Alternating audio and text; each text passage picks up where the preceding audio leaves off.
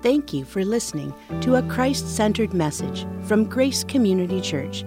We are committed to proclaiming the authority of God's Word without apology and trust that you will receive encouragement as we study today's passage together. So we welcome you. I invite you to go in your Bibles. We're going to go to 2 Samuel chapter 7 this morning. 2 Samuel chapter 7, title of today's message, Celebrating God's Power. Celebrating God's Power. And from this, we can, David is a, a marvelous example for us. Uh, celebrating God's presence, we, we looked at that. Celebrating God's glory. David has just been a helpful illustration for us. So, as we're in 2 Samuel 7 this morning, Today we're going to be looking at our third distinctive as a church, which is fervent prayer. Believing in the power of God. Believing in the power of God, we're devoted to praying boldly without ceasing. We're not, we don't believe in the power of prayer, we believe in the power of God. And therefore, because our God reigns over all, He's omnipotent over all, we seek Him. We pray to him because he actually is alive and he hears and he answers prayer. He's powerful. I remember growing up, my grandparents, my dad's parents, my mom's parents, they were prayer warriors. And I remember being in Montana and hearing my grandparents, you know, they fired up, my, my grandpa would fire up the old uh, pot belly kind of a stove, a cook stove that had the sides, put the wood in and it would just fill the house with, you know, that smell, and it just, you could hear it crackling in there, and the stove would be warming up, and they'd be praying in there.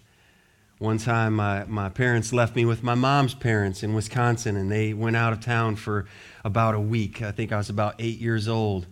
And we would get up and we would have breakfast, and then we would go into their prayer room, their little office.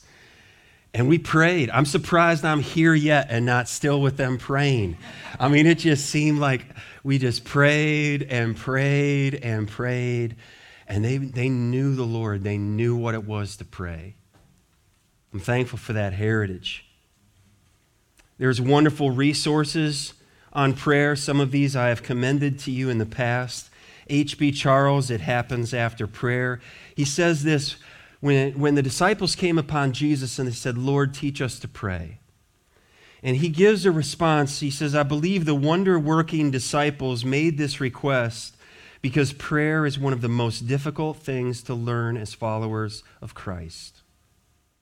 Harder than preaching and doing miracles. It's one of the hardest lessons to learn because it's one of the most important things to learn in your Christian life prayer.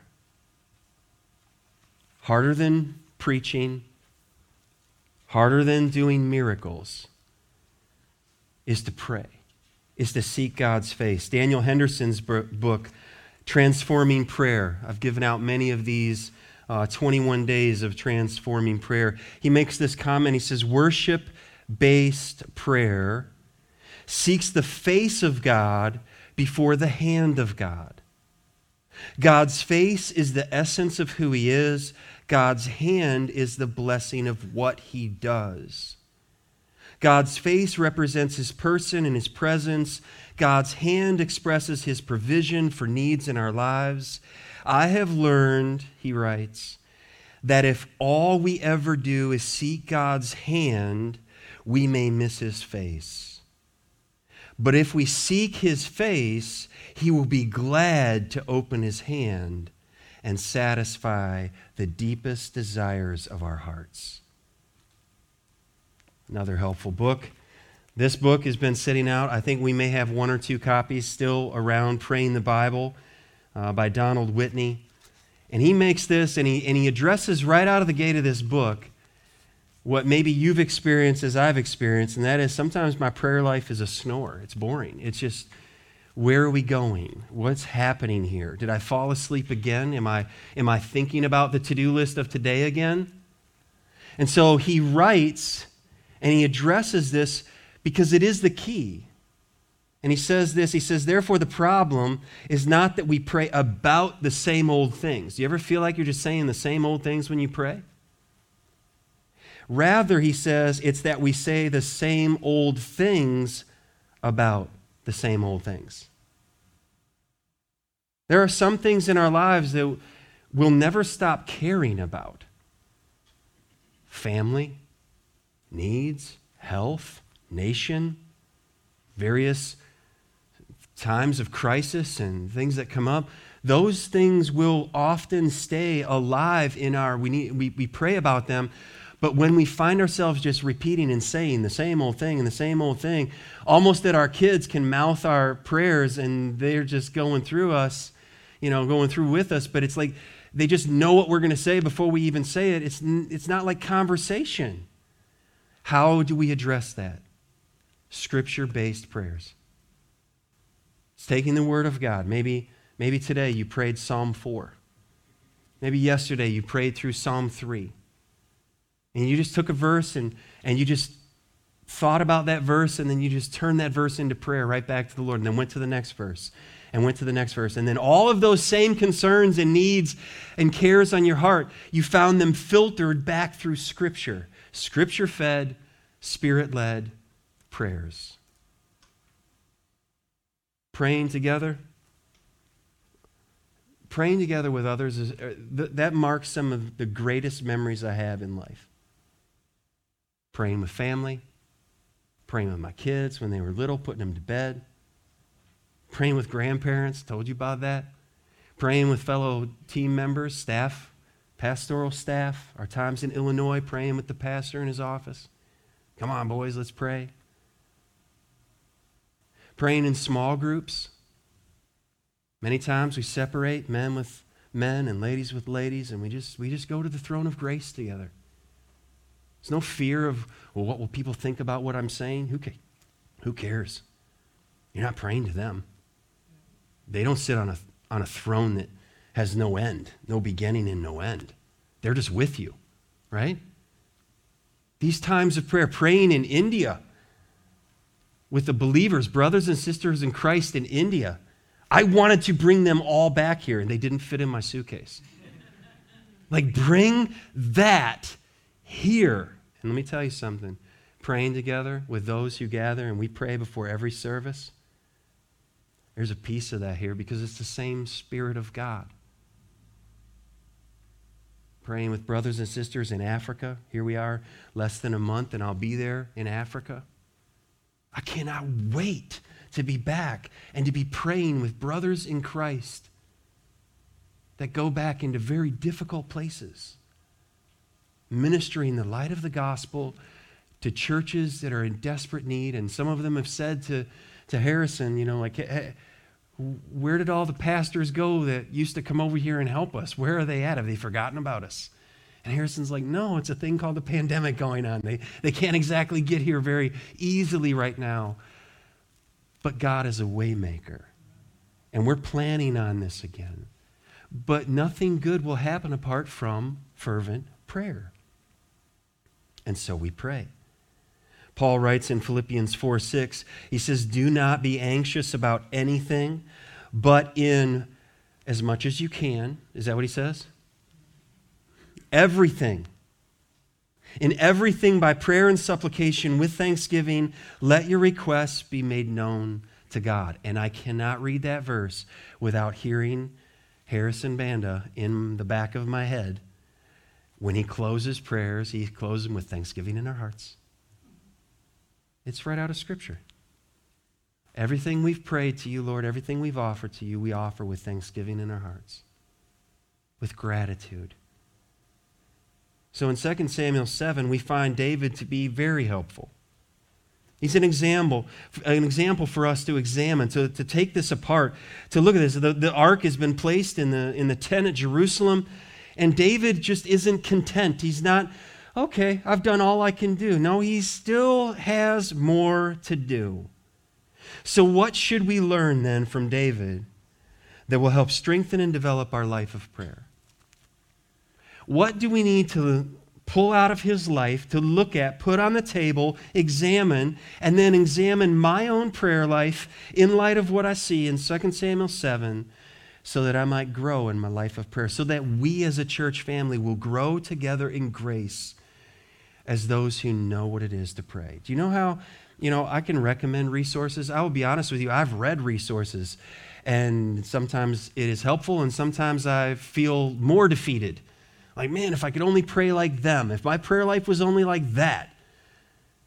The best way for us to learn to pray is similar to how you learn to ride a bike or swim. If you're going to learn to ride a bike, what do you have to do? Get on the bike. If you're going to learn how to swim, what do you have to do? You got to get in the water. If we're going to learn how to pray, the best way for us to learn how to pray is to pray. It's to seek God's face. And we learn much from those that we pray with. It helps us. First of all, we see in, this first section here, David made a great plan. And we're going to see this in the first three verses. He made a wonderful plan. This plan is fantastic. We just ended with, you know, last week, Michal, the daughter of Saul, had no child to the day of her death. You know, who are you? Who do you think you are, David? You embarrassed me out there. 2 Samuel 7 opens, verse 1. Now, when the king lived in his house and the Lord had given him rest from all his surrounding enemies, the king said to Nathan the prophet, See, now I dwell in a house of cedar, but the ark of God dwells in a tent. And Nathan said to the king, Go, do all that is in your heart, for the Lord is with you. David here resolved to build God a house. He's not, he, he's made a tent. He brought the ark back. The ark is there. There's rest. He's thinking. He's in a time of reflection. He says, I don't know where he's at. He's sitting in his throne room and he's looking around saying, this is a nice place I have. This is amazing. And then he starts thinking, I, I made a tent out there. I'm living in this amazing palace, and the God who gave me my kingdom, his presence is in a tent out back. This is in right. He didn't say, I've done enough. Saul never did that. I've done more than other people. He's just looking at the situation and he can see there's a problem here. There's a discrepancy here. Something's wrong here. He saw a need and he set out to do something about it. Don't you love those people when you work with them? The people that just don't complain, the people that see what's wrong and then they actually set out to do something about it. Those are valuable people in your family, in your work environment, maybe a school where you are, in a church. Hey, Pastor, you know. Instead of, hey, Pastor, you know, problem solved. Listen, there are people in this congregation that are of this caliber. And let me tell you something, they're MVPs. Right? This is where somebody sees a need. How can I be used by God to meet that need? I praise God for these people. And you know, here's Nathan. Nathan, the man of God, he listens to David's heart, he listen, listens to his idea, and he endorsed the king's plan. Had a boy, Dave. He joined in with enthusiasm. Way to go. But here's the problem he didn't seek the will of the Lord. He didn't take time to pray. This all sounded so good. David's got a plan. I love that plan. Go get him, Dave. Build the Lord a house. Problem was, he didn't seek the face of the Lord. Now, Nathan, the man of God, should have known his history, his church history.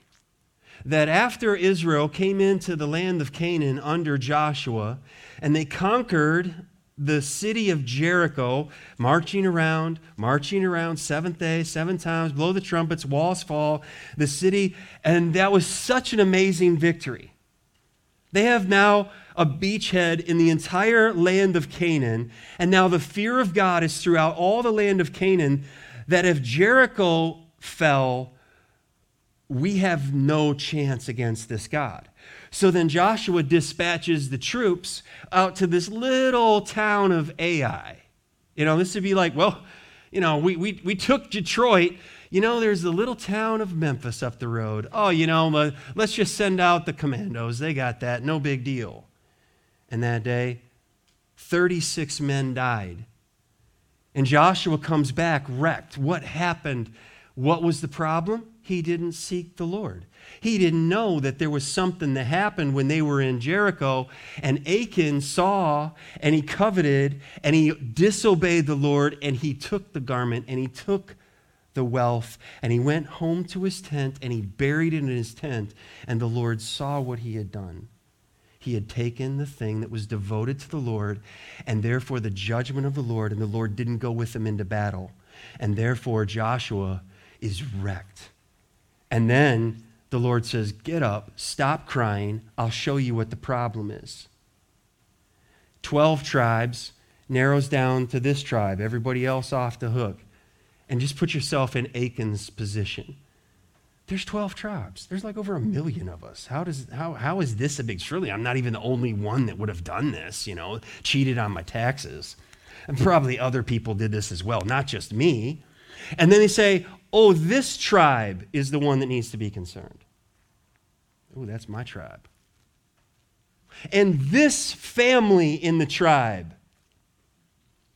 Uh oh, that's my family. And it comes down to Joshua looking at Achan say, saying, Tell us what you've done. Nathan should have known this. There's nothing, loved ones, that we can enter into and do and accomplish without seeking the help of the Lord. We have no power on our own. And Nathan could have given that sermon. And let me tell you something I could give that sermon. I can give that sermon from memory. And I wish I could tell you, therefore, every time I've ever done anything, I've always entered into prayer first. That would be a lie. There's been plenty of times I've relied on my own strength. And let me tell you what often happens face plant. There's nothing we can do apart from the help of the Lord. Listen to what the Bible says about this. Proverbs 16:1. The plans of the heart belong to man. Okay, so David making a plan? Well, that's good, but you're a man, David. Well, I'm a king. You're still a man. But the answer of the tongue is from where? It's from the Lord. Proverbs 16:9, very similar. The heart of a man plans his way. But, read it with me, the Lord establishes his steps. It's, it's good, it's right. We make plans, but if those plans are ever going to be carried out, it's the Lord who establishes our steps. Proverbs 19 21. Many are the plans in the mind of a man, but, read it with me, it is the purpose of the Lord that will stand. We make plans. But if those plans are ever going to come through to fruition, it's the Lord who has done it, and He's the one who gets the glory. Loved ones, we have plans to build a mile and a half down the road on 30 Mile. We're in kind of the crock pot mode. Been in it for quite a while. Per- ground was purchased in the 80s, okay? Added to it five more acres in, in uh, 2016.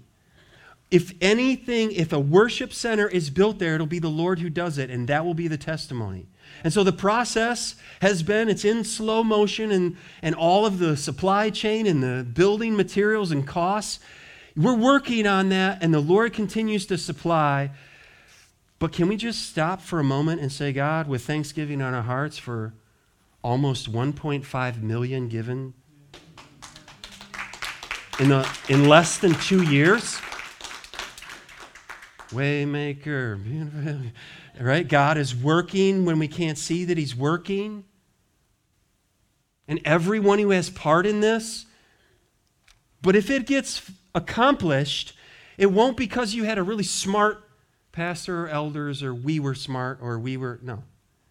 It's the Lord who does this. For us to be here today. We're not waiting on when we have that place. Well, then, no, no. That will be used. If the Lord gives us that place to worship, we will leverage it and we will use it for His glory. And we believe there's a reason why God placed it on the hearts of people who gave sacrificially so long ago, decades ago. But it's the Lord who will do this. God willing, we'll break ground in the spring. But that's God willing. Brian willing, it ain't worth nothing. Not even Russ willing, and he's willing. God willing, He'll bring in the supply that we need and make a way. Number two, David received a greater promise. And we see this in the verses 4 through 17. David made a plan. I'm going to build the Lord a house. Nathan, you go get him, Dave. You're the man. You're an awesome king and planner. But David received a greater promise. Because here we learn that God gives him a big, bold no. Verse 4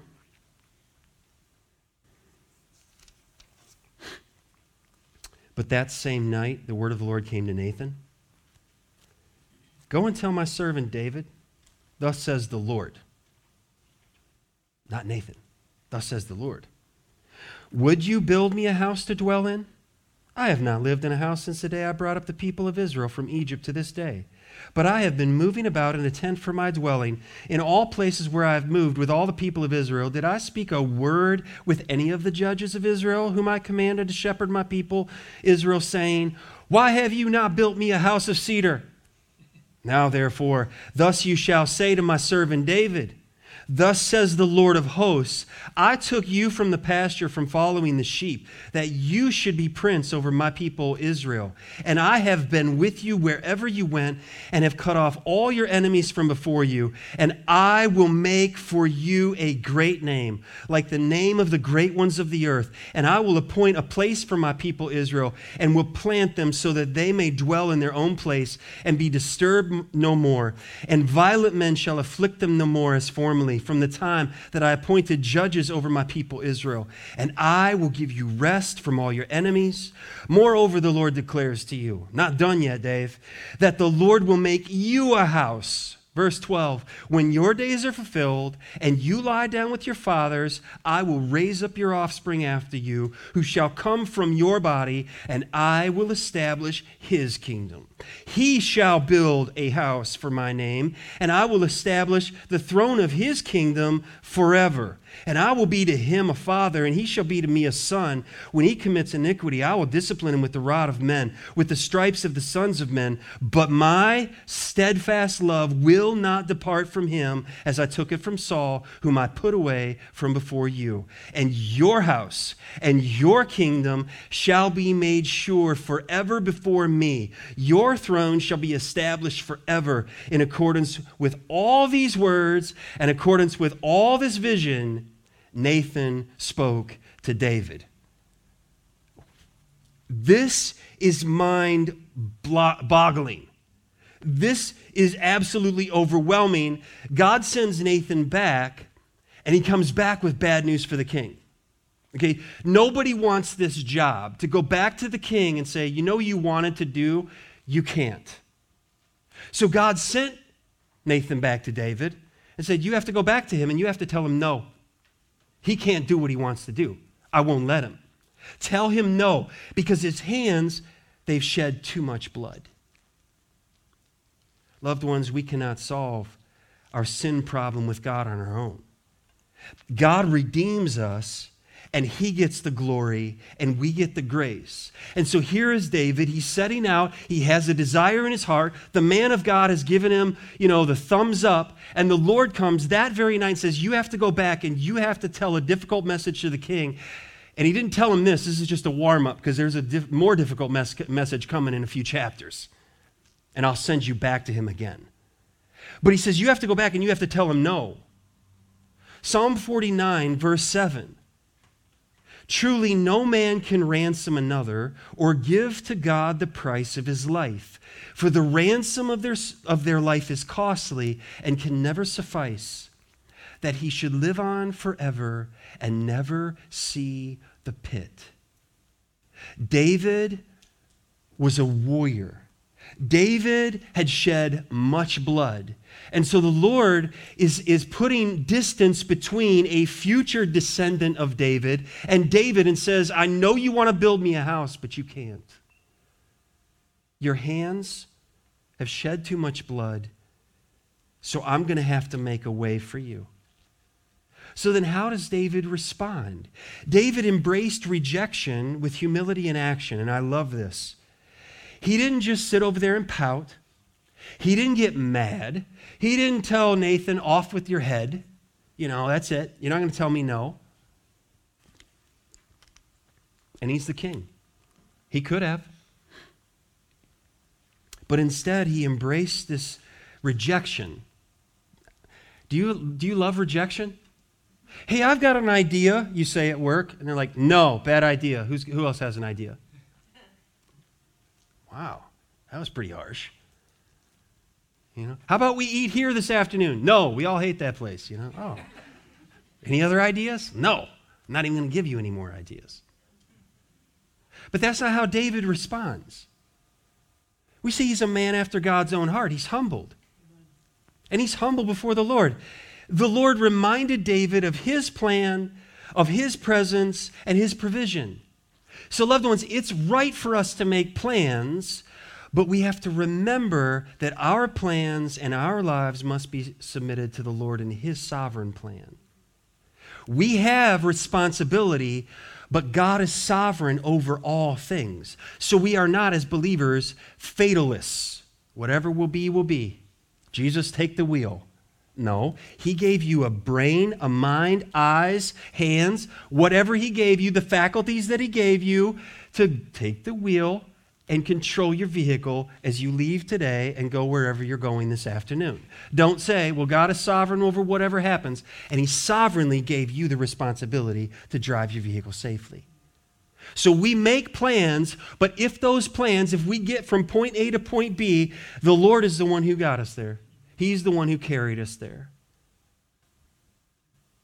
First Chronicles 22 David gives an ex- explanation. If you want to turn there, it'll be on the screen as well. But in 1 Chronicles 22, David gives a behind the scenes to his son Solomon, who was going to build this house. Then David said, Here shall be the house of the Lord. And I have to tell you something, in the, in the context here, this is after David, he, he, he wanted to number the people as a king, I want to know how big my army is. And so he numbered the people, and, and his right hand man said, uh, Dave, the Lord hasn't commanded this. You shouldn't be doing this. This is dangerous. You're on thin ice. You shouldn't do this. And David said, I'm the king. We're going to do this. And then the judgment of God came out upon the people of God because of David's failure in leadership. So then he goes and he purchases the floor of Ornan, and that is the place where the temple would be built. So we see all of this David's sin, he messes up, but God's grace, God's plan of redemption is coming through Jesus through that place. And David says, Here shall be the house of the Lord God, and here the altar of burnt offering for Israel. Now that that's, that's Temple Mount, that the dome of the rock is there. That will not be the final of that, of that mount. David commanded verse 2 to gather together the resident aliens all right who were in the these are foreigners who were in the land of israel and he set stone cutters to prepare dressed stones for the building of the house of god. Wait a second. Wasn't he told no? Oh, he's not building it. He's just getting all the stonework ready. Like oh i'm not building it but here's the stone, and here's the cutters. And what else does he do? David also provided great quantities of iron for the nails for the doors of the gates and for clamps, as well as bronze and quantities beyond we just gave up weighing. Verse 4 And cedar timbers without number, we stopped counting. For the Sidonians and the Tyrians brought great quantities of cedar to David, for David said, Solomon, my son, is young and inexperienced, and the house that is to be built for the Lord must be exceedingly magnificent, of fame and glory throughout all the lands.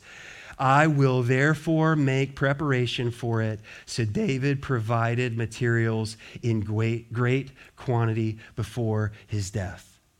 That is the heart of David. So he's told no. He's getting he's received a stiff arm from the Lord. No, you can't build the house. And he said, Did you say I can't give give to the house? I can't get all the supplies ready for the house? You didn't say that, did you? Bring everything, all the cedars and bronze, bring it all. I'll pay for it. David would even give his king's treasury, his chest, his escape, you know, loot that if the kingdom ever fell, you take that with you and you can live like a king the rest of your life. And he's like, Here, Lord, I'm all in for your house, for your name.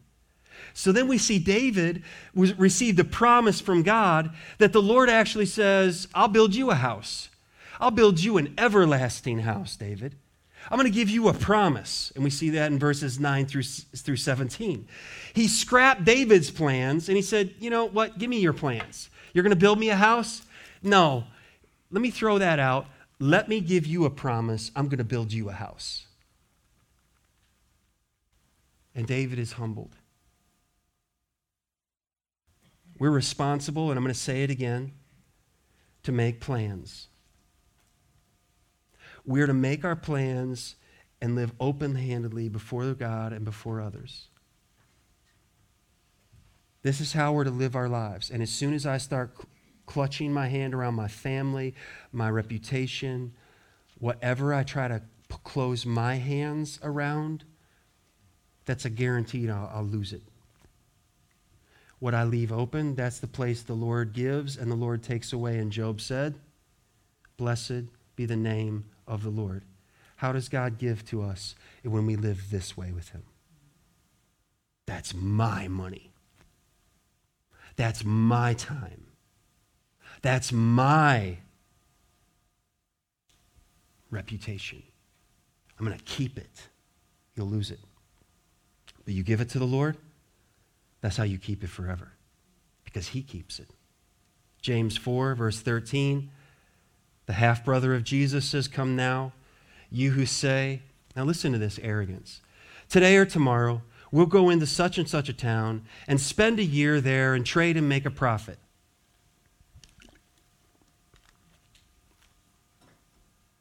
They just say it. That's what we're going to do.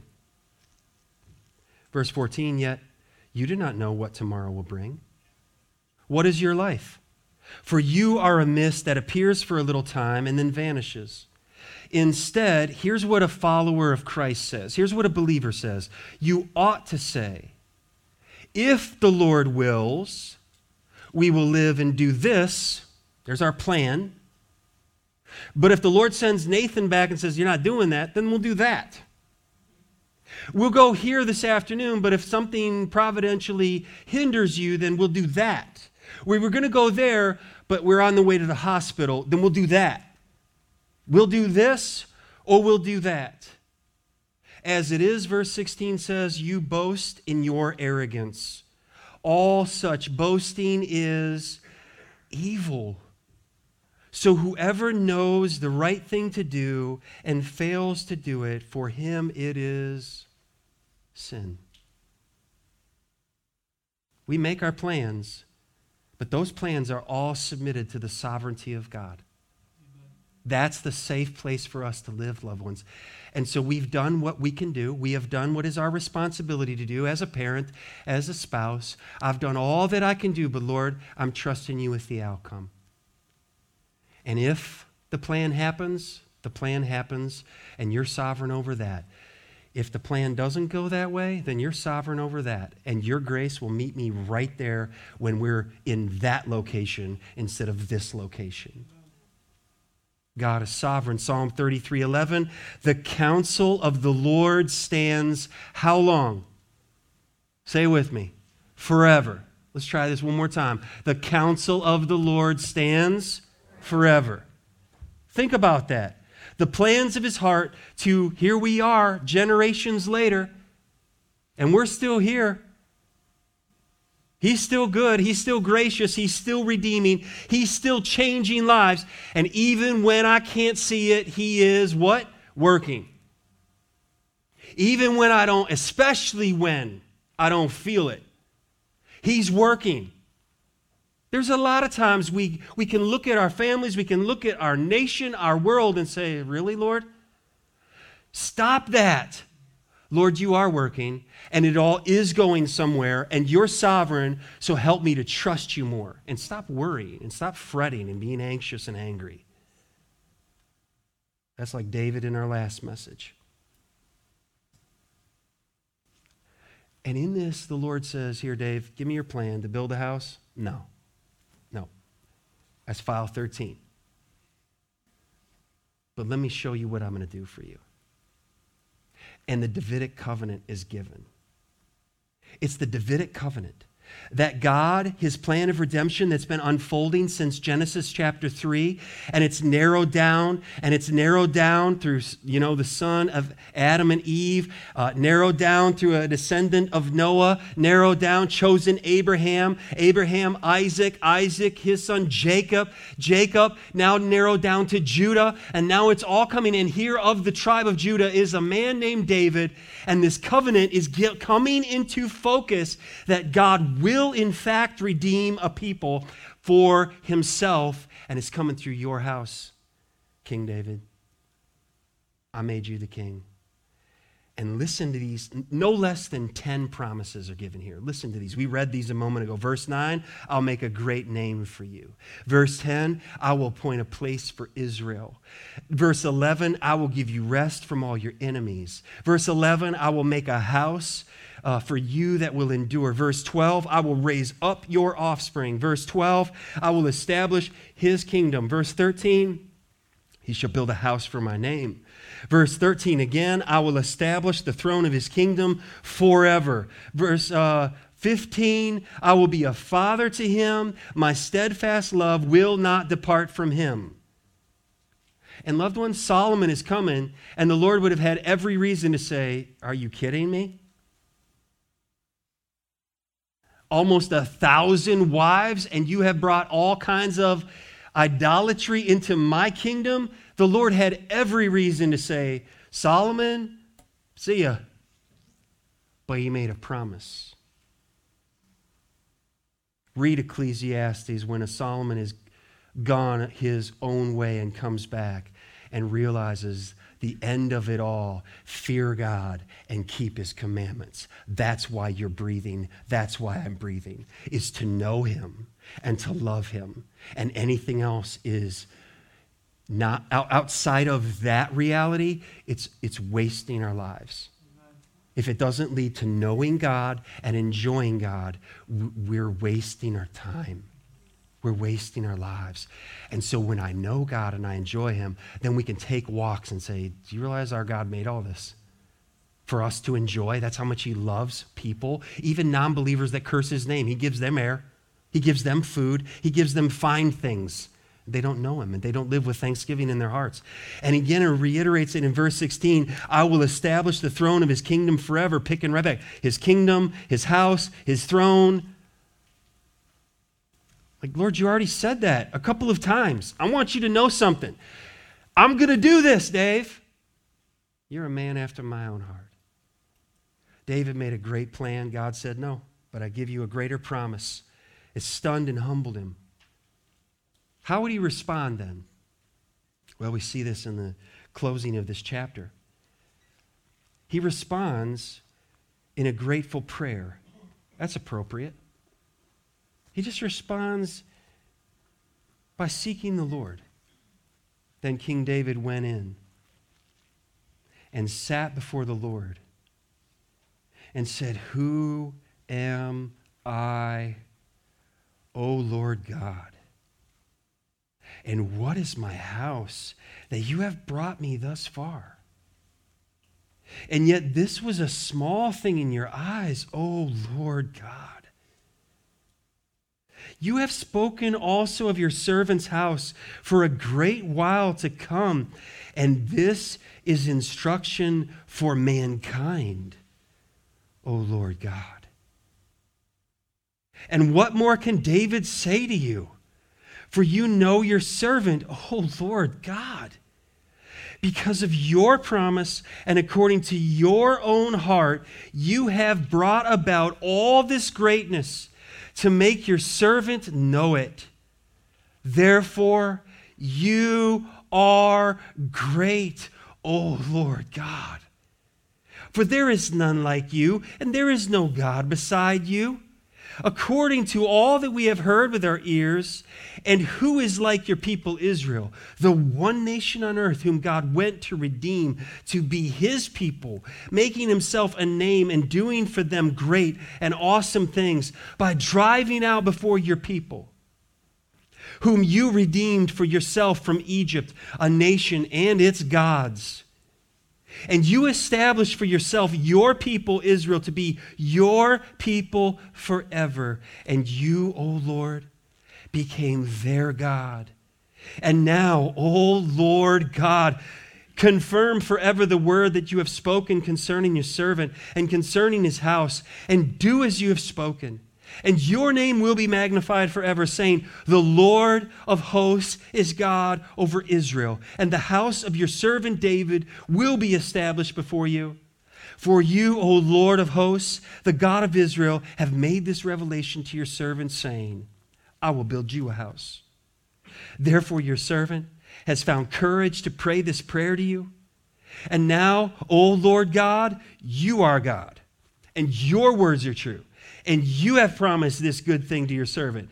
Now, therefore, may it please you to bless the house of your servant, so that it may continue forever before you. For you, O Lord God, have spoken.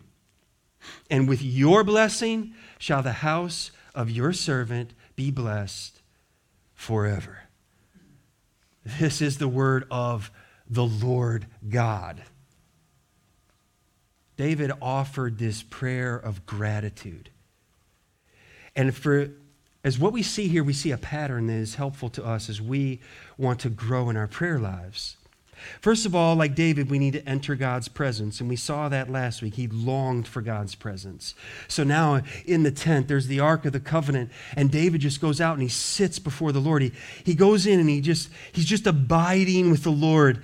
And so prayer demands, loved ones, that we need to take time to get quiet before the Lord. We need to turn off the, the stuff, to turn off the noise, and get quiet and enter into the presence of the Lord. Allow His word to sink into our hearts like David did, to shape our hearts, our thoughts, and our prayers.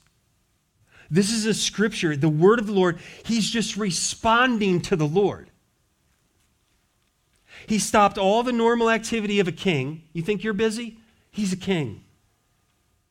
And he said, Today, we're clearing the schedule, and I'm going to go get with the Lord. He enters into the presence of the Lord. The Bible says he sat before the Lord. He went in and he remained in the presence of the Lord.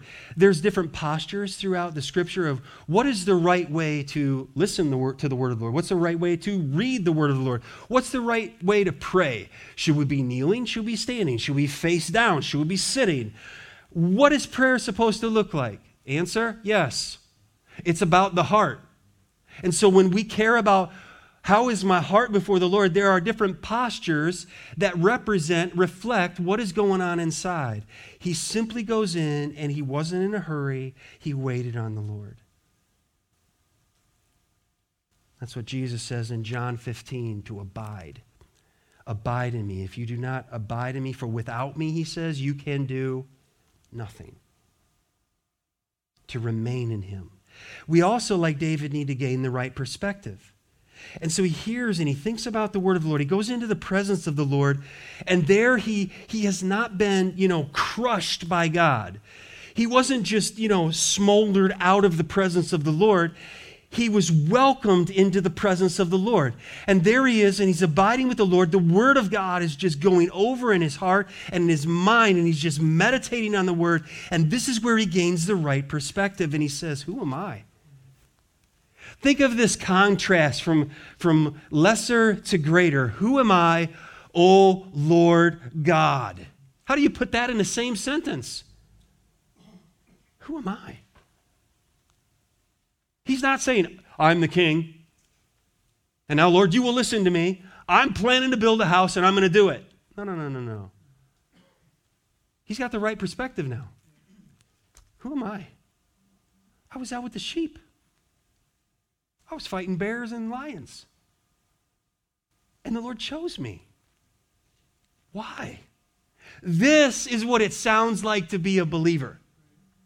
A, a true, genuine believer ne- never says, Of course he chose me. I mean, do you know me yet? I'm amazing. No, a genuine follower of Christ says, I, don't, I have no idea why he chose me. I know me. And, and, and it's a mess. And, and, yet he chose me and he called me and he loves me. And, he, and my, my Bible tells me he started a work in me and he's going to finish that work. So my confidence isn't in flesh, it's not in my arm, it's in him. It's in the everlasting arm of the Lord. And so here he gets the right perspective. It's a biblical perspective, not the, the opinions or the perspective of what he's heard his whole life. He is now encountering God. And it's overwhelmed him and at the same time brought him in and made a place for him. So he's not in fear. He's not afraid of being crushed by this God. He now realize, he realizes this God is transcendent, holy, over everything, every nation, every people, all time, all places. And he chose me. I don't get it. So he's seeing himself in the light of truth. He, he looks at the Lord four times in these four verses. Oh, Lord God. Oh, Lord God. You are the Lord of all. You, I don't understand what you're doing. Well, where does he move to next? Give God the highest praise. When he sees himself rightly, he sees God rightly.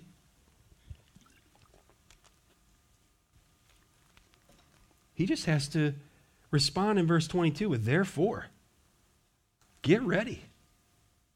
Let's worship. Let me extol this God. You are great. He's not saying, I am great. I'm nothing. And you chose me. You are great. There's none like you. There's who do I compare you to? Well, you are like no. Well, like the no, the one nation, they're God. No. The other nation, no. You are alone. You're God. There, there's no one coming. You're unique. You're worthy. No contest. There's no God beside you. You are alone in supremacy and rank. And who is like, you see how closely the Lord is connected to his people? And who is like your people that, what's, what, what's good about Israel? What's good about believers? You redeemed them. It's not about us. It's about our Redeemer. It's about our God who redeemed us. You, you redeemed these people. You're the Redeemer. You have a people that belong to you. You actually are making a way for us to be back in fellowship with you. And David is contemplating this and he just is praising God with his highest praise. And then he moves in to bring every petition. He's not crushed by this powerful being, but he's empowered by God to Lord, can I can I tell you to do something? Can I ask you to do something? And he says, the reason I have courage to pray this prayer is because you've given it to me. The reason that the Levites carried the ark from point A to point B in the tent is because you strengthened them. David is saying, The reason I have courage to even talk to you now is because you've given me the courage, you've given me the strength to do this. So I'm coming boldly. And I'm asking you in verse 25, will you confirm that? Yes, will you please? You, ever bought a house? Will you please sign here and here and here and here and here and sign and sign? And David is saying, Will you confirm that promise? Confirm forever the word that you have spoken. Verse 25, and since it's confirmed, can I ask you, Lord, do what you said you're going to do? And in verse 29, he doesn't even preface it with, if it's not asking too much, could you bless this household of mine? Now think about this. And this is where this is where we have to understand that God is over all, he's transcendent and yet he sees, he understands and he cares and he loves and like a father, a perfect father in heaven, he's saying, "Come to me." Now you have the right perspective. Now your, your heart is in the right place. You, you're abiding in my word. Now come to me, and I'll strengthen you and pray, and I'll help you pray. I'll give you the spirit to enable you to pray when you don't have the words to pray for your loved ones or a nation and you don't know what to say and you're so confused and your mind is just, just white noise. I'll get it from here. Just come here and be with me. Amen. Confirm, do, bless. And the Lord doesn't say, You're doubting me? Well, forget it then. It's off. Cancel, void. No, no, no. David, he ends this whole encounter with the Lord where we need to end.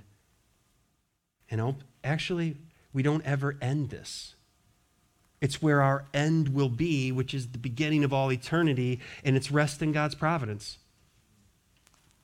Verse 29 For you, O Lord God, have spoken with your blessing, and with your blessing shall the house of your servant be blessed. You know what? You're going to do it. You're going to do it. I'm just going to I'm just going to camp here with you, Lord. I'm going to rest in your providence. He's, he he's just has absolute peace. There's absolute confidence. And he just says, You are God. I'm king, but I'm not God. You are God. Your word is trustworthy. You are good. And at the end of the day, like Psalm 73, you're enough. If I have you, I have everything. I have your word. I have your presence. You're not ever going to leave or forsake me. I'll rest here. I'll abide in this perfect peace. Loved ones, we can learn from David's example. David knew this God, the only living God. Can I put that question directly to you? Do you know him like this? Do you know him?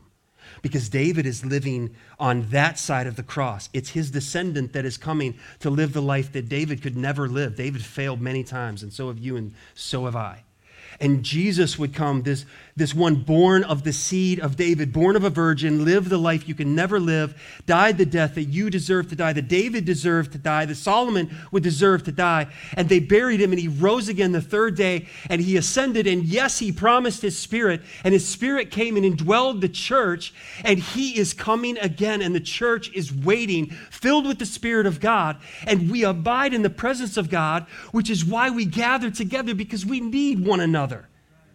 And we're filled with the same Spirit, and He's working, and He's making a people called by His own name.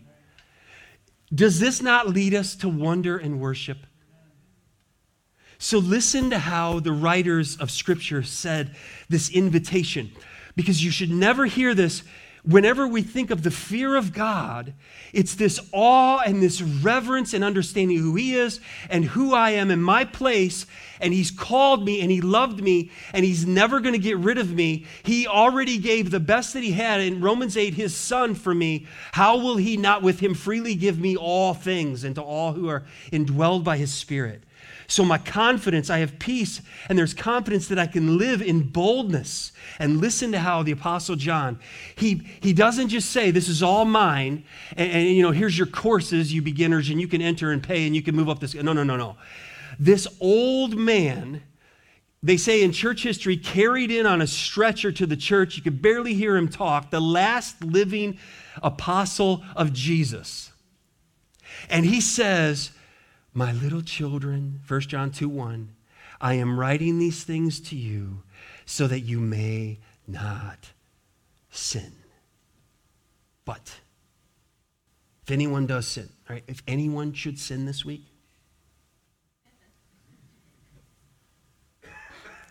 me tell you if you're in Christ, he says we have an advocate. We have an advocate, advocate with the Father. Jesus Christ the righteous. This old man is saying, Hey, I know your thoughts are like my thoughts, and they, they, they get sideways. But let's fix our eyes on Jesus. We have an advocate with the Father. And then Paul writes to Timothy. He says in 1 Timothy 2 5, For there is one God and there is one mediator between God and men. And Timothy, you know who that is? It's the man Christ Jesus. You don't go, I'm not your go between. They're going to chop his head off. And if, and if he was the go between for Timothy to God, well, there went my, there went my intercessor. It's, he's gone. No, there's no human being that is in between you and God. That is doctrine from hell that would ever put someone in the place of Jesus. And so Paul writes there's one mediator between God and men. Who is that? I don't want you to be crystal clear on this, Timothy. It's the man, Christ Jesus, who is God. But he still bears the marks in his body of being crucified. So then the writer of Hebrews says, and he writes this, Hebrews 4 14, since then, this is settled we have not just an advocate, not just a mediator, but we have a great high priest who has passed through the heavens. Who is this? Jesus, the Son of God. Let us hold fast our confession. For we do not have a high priest who is unable to sympathize with our weaknesses, but one who in every respect has been tempted as we are, yet without sin. Let us then. Do you see what he's doing? He's pushing these doors of heaven wide open, saying, Come on, come in. Jesus has opened the way, and it's not through anything you can do, not, a, not your words, not a, not a religious activity, through baptism, through communion, through membership, something that uh, Jesus and me got this done. No, no, no, no, no. It's one song in heaven. The lamb slain, slayed for sinners he called me. He saved me. He redeemed me. Let us then, with confidence, draw near to the throne of grace that we may receive mercy and find grace to help in time of need. Loved ones, are you there today? Is your family there today in a time of need? Then where are we going to go? Go to the throne of grace. Go boldly to the throne of grace. Let's stand together. And I'm going to pray this example of David over us, and then we're going to sing in response. Father, thank you for giving your Son, our advocate, our Redeemer, our intermediator. Lord, he is our great high priest so that we can enter your very presence, so that we, Lord, can gain the right perspective through your word by your Spirit. So that, Lord, we can give you the highest praise because you are in the highest place. And so we bring every petition to you, Lord, and we rest in your mighty providence. That is how we'll make plans. That is how we'll trust in your promises, Lord. And may we, as your children, live our lives praying, seeking your face, seeking you, not just what you do for us, but who you are. And then use us as your hands and feet to be a blessing and a light and a witness to all who are around us for the honor and glory of Jesus, in whose name we pray. And all God's people said, Amen. Thank you again for listening to Teaching from the Word at Grace Community Church. We are located in Richmond, Michigan. You can find us online at mygracechurch.com. Please subscribe and follow us at My Grace Church. It would be greatly appreciated if you would take a moment to rate, like, and share this message. We want you to always remember that you are loved.